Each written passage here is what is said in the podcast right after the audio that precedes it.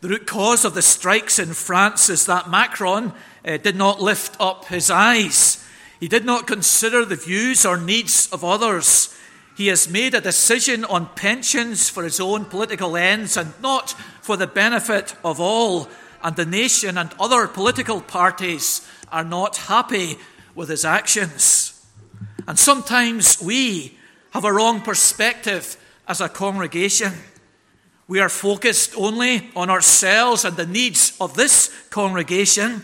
And we also need to hear these words of Jesus to lift up our eyes, to look beyond ourselves into our town and community, to look beyond ourselves to other countries and other continents at the problems there and at the work of the kingdom of God.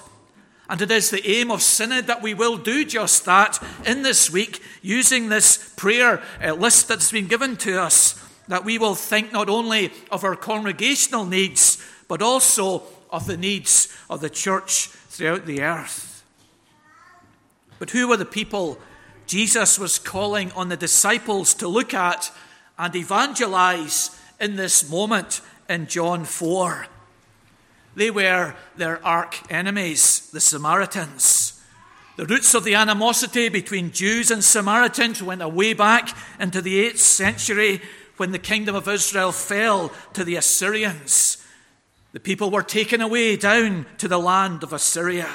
To repopulate the area, the Assyrians brought peoples from all over the world into the land of Palestine, and a mixed race of peoples ensued, which became known as the Samaritans. Then in the 6th century, when the Jews in Judah were taken away into Babylon, eh, they spent 70 years there and then returned to the land of Palestine. They came to build the temple and the walls of Jerusalem.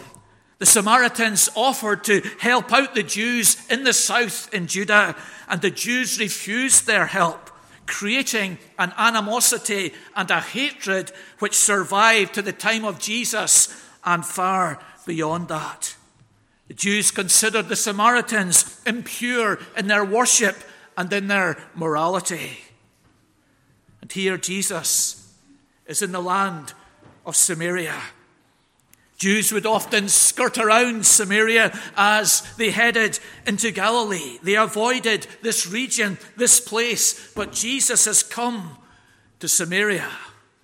He's sitting at the side of this well. He has engaged in conversation with this solitary figure who has come out at midday to avoid contact with her community.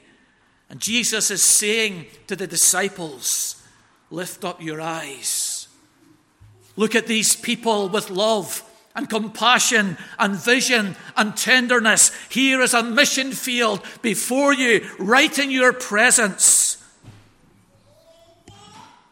Don't despise them. Don't ignore them. Don't avoid them.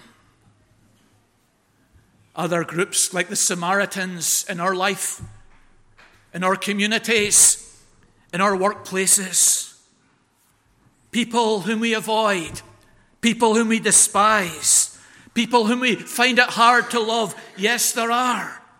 Perhaps their morals, perhaps their color, perhaps their gender, perhaps their religion, perhaps their class makes it hard for us to love them.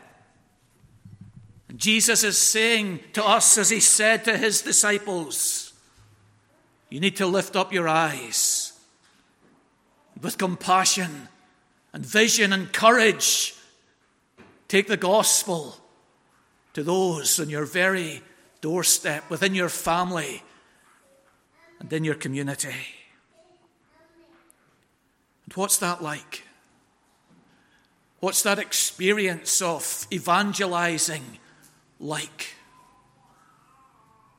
And Jesus, in this small paragraph, pulls us into this metaphor of a harvest and teases out for us three principles about evangelism. Our evangelism is slow, our evangelism is shared, and our evangelism is satisfying. on this day and in this week, then, set aside by Synod for us to pray and think of evangelism globally. Let us adopt these principles into our praying and into our experience as we serve God here. Our evangelism is slow. It's like sowing and reaping. Verse 35, Jesus says, There are yet four months to the harvest. It's December or January time in Sychar, where Jesus is with his disciples. The saying was common among the farmers, among the locals, among the people. It was well known there are yet four months to the harvest. It was said with hope, it was said with patience, it was said with eagerness. Four months, and then the harvest comes.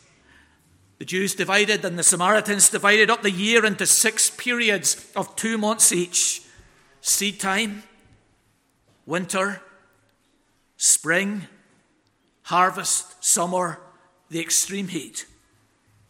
And so there were four months between the end of the seed time and the beginning of the harvest time. There were two blocks in between the, the seed being sown and the fields being reaped. And, so this saying was, was common. It, it, was, it was used. You say, verse 35, you say, this is a proverb, this is a common statement among the people. There are yet four months, and then the harvest comes. Growth would be slow. Growth cannot be hurried. Patience was required. Hope would have to survive these, these days, these weeks, these months between the, the seed being buried and the crop being harvested. Our evangelism is slow. We sow today, we witness today, we plant the seed today, and then we wait and we pray and we trust there will be a harvest. What an image, what a metaphor that helps us to keep hoping, to keep trusting that God will bless our witness. That's the ordinary, that's the common, that's the normal. But, but Jesus says that in this moment in Samaria, something extraordinary is taking place. That, that this process of sowing and harvesting has been short circuited, and, the, the four months are not there. There's a collapsing of the sowing and the reaping into one. And sometimes God works in people's lives in extraordinary ways, and they believe the very first time they hear the gospel.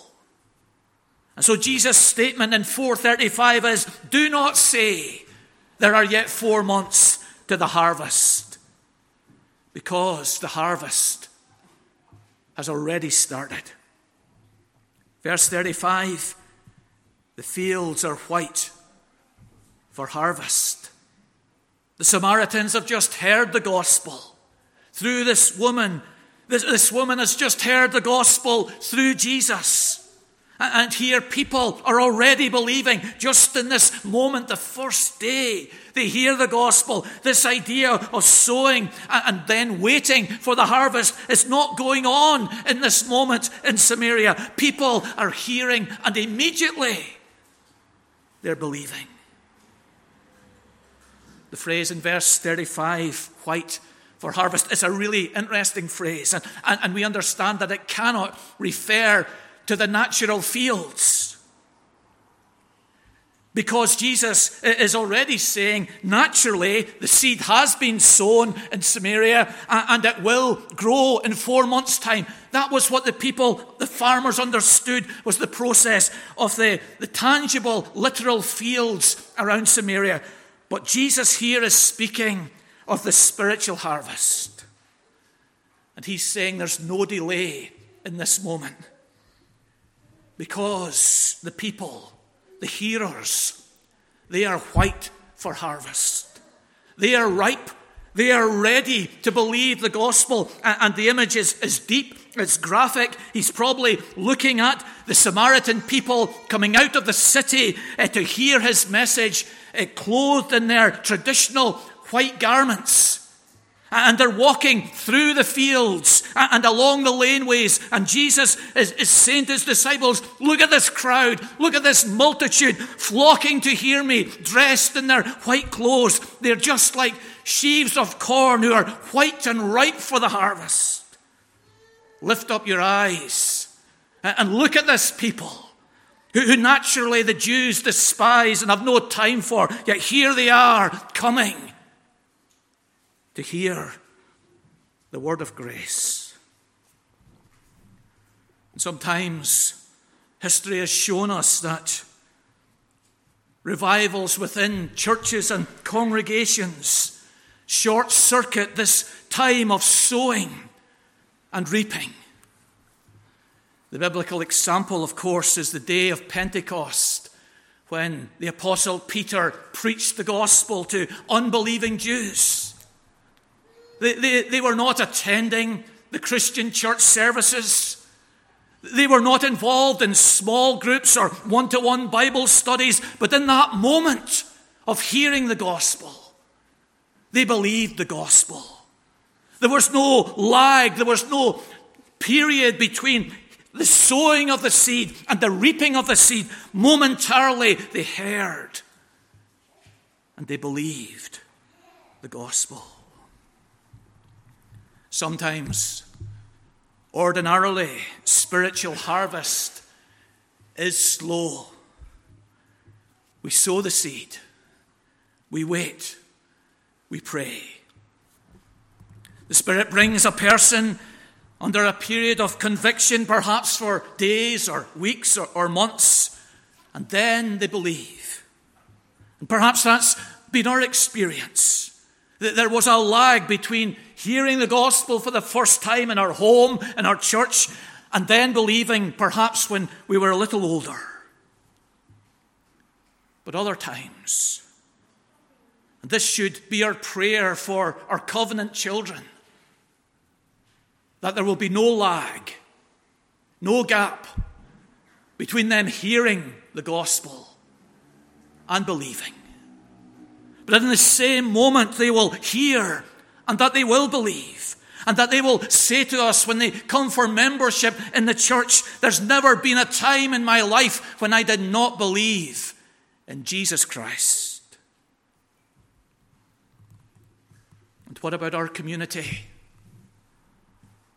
Is it ready for harvest? What about Pound Street, John Street, South Street, are there people there currently prepared by God to receive the gospel? We don't know. Maybe this year will be a time of sowing. Or maybe this year will be a time of sowing and reaping as we lift up our eyes and see all around us people who need His grace. Our evangelism ordinarily is slow. There's often a lag between the sowing and the reaping, as there is in harvest. But secondly, our evangelism is shared. Verse 37 and verse number 38, Jesus uses another phrase, another common statement, one that, that we use in, in many situations. One sows, verse 37, and another reaps. One sows, and another reaps. Our evangelism is shared. Sometimes it's a very different person who has sown the seed in the, the farm, farmer's field, and the person who, who reaps in the field. Perhaps there's a, a whole difference of, range of skills required for sowing well and then for, for reaping well. And so one sows, and that's their skill, and another reaps, that's their skill. And Jesus applies this to the situation he's in in Samaria. One has sown, and another has reaped. In this case, there were a range of sowers. Uh, John the Baptist was one person who had sown the good seed in Samaria. 3, chapter 3, verse 23 identifies John as working in Aenon near to Salem within the vicinity of Samaria. He was close by to Samaria, and his message, his word, the seed he sowed was, was in their hearts through his ministry. Jesus is a sower. He has sown the seed in the heart of this solitary woman who has come to the well. The woman herself is a sower. She has gone to the city and she has brought the word of the gospel to the people there.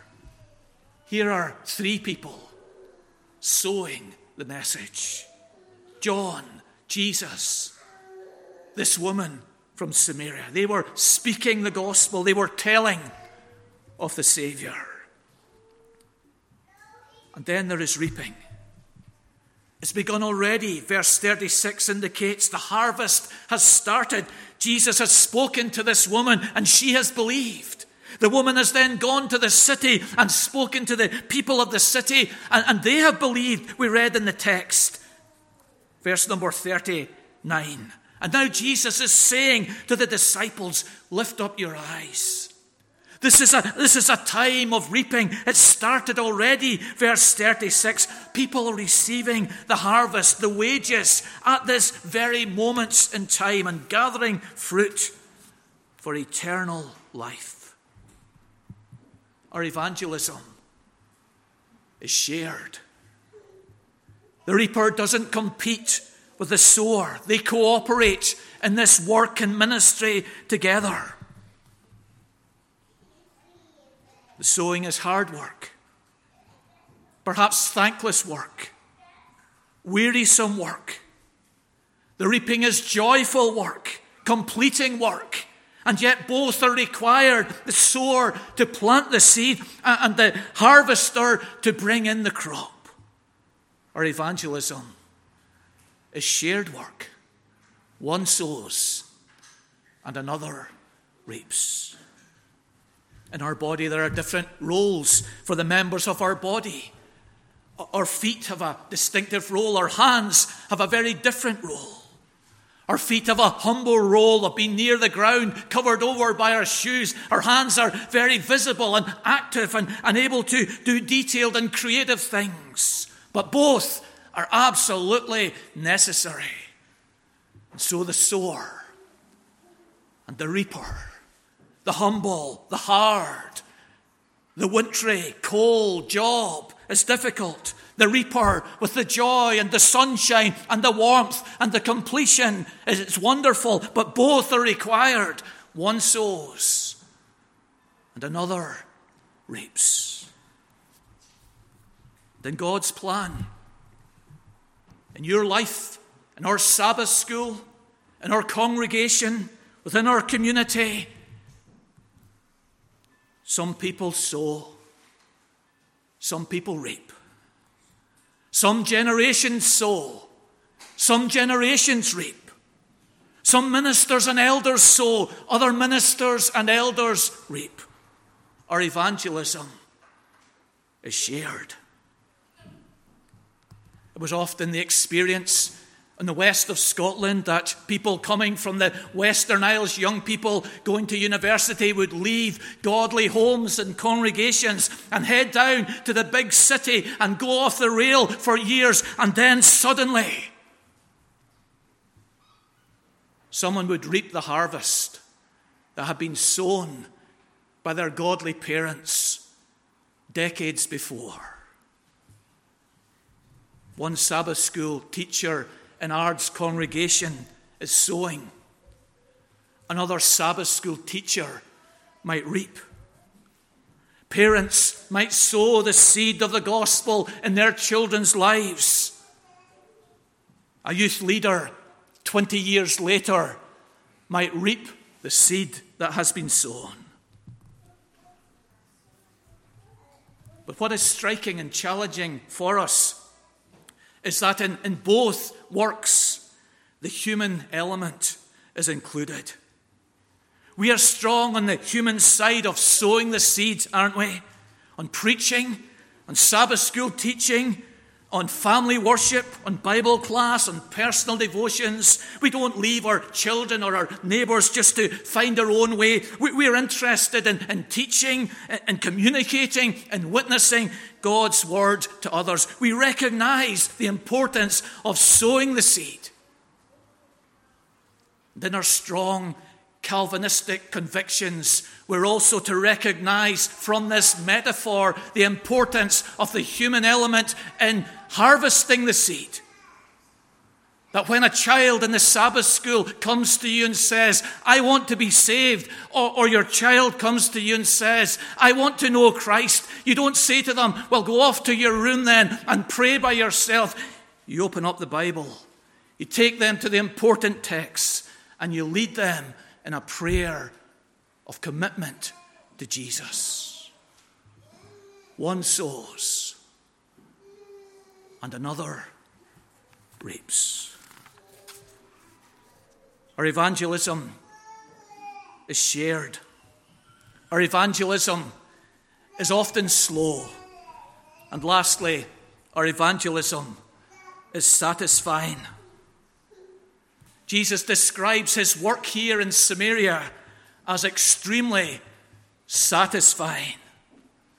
So much so that when the disciples who had gone to the local towns to, to buy refreshments and, and food for the, the, the apostolic band come back and see that Jesus had been conversing with this woman for, for hours, they offered him food and he said, I have a satisfaction and a food that you know nothing about.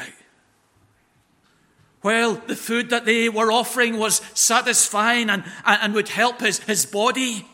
He was speaking of that hunger that he had for God, to serve God, to please God, to do God's will that was in his soul. And this was being satisfied in that moment as he brought to this godless woman the message of grace and salvation, because this is what evangelism is. It is satisfying to us. It is spiritual food. As we share the message of Christ with others, we are fulfilling the commission, the direction of God for our lives. That we who have the gospel are to take the gospel to other people. Jesus in verse 36 uses the, the, the expanded analogy of the joy of harvest just as the reapers are filled with satisfaction and fulfillment. In the time of harvest, so someone who has sown the gospel and brought the gospel and sees it grow will be incredibly satisfied with seeing the work of God in the lives of others. The farmer has sown the seed, watered the seed weeded the fields. The farmer has waited. The farmer has watched the seed emerge, the seed rise, the crop ripen. And now comes the satisfaction, the joy of harvesting that crop. So Jesus has spoken to this solitary woman. He has analyzed her life. He has brought her low in repentance. He has shown her the Messiah. He has watched as God's Spirit has worked in the life of this solitary woman, and that was food for Jesus. That was satisfaction in the depths of his soul as he communicated the grace of God to her, sowing the seed, and now in that moment, reaping the harvest. What a joy he had in this solitary individual entering the kingdom. We've been learning in our Wednesday evening studies about spiritual disciplines. Perhaps some were obvious to us Bible intake, prayer. They, they are associated with growing as a Christian. But, but perhaps the one which has challenged us or stood out or seemed odd or unusual was this one of witnessing. That this is a spiritual discipline to be adopted by us and refined by us and used by us. And as we do this, we will grow. This is food for our soul to satisfy us and to nourish us as servants of Jesus. Jesus says, I have food to eat. And that food was evangelism. Our evangelism is slow. Our evangelism is shared. Our evangelism is satisfying.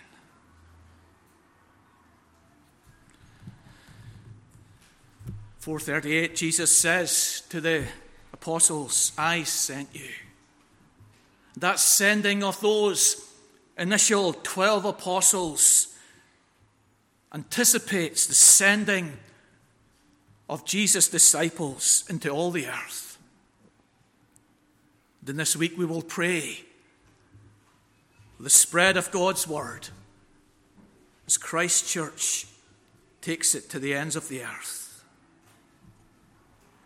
But this sowing and this reaping is not only mentioned in chapter 4, it's fundamentally mentioned in chapter 12. And Jesus takes this analogy of the, the sowing of the seed and the harvest that follows, and he applies it to himself, and he says, I am like a seed that will be buried in the ground. He's referring to his death and his burial. But from that burial will come life and salvation. And we go forward into this week and into the life of our congregation with this lifting up of our eyes to, to see the needs around us in our community, in our workplace, in our family, with this conviction that Jesus has died for sins and that through him all who believe in him will have everlasting life. So we lift up our eyes we see people from our community in our church hall at Nosh and Natter.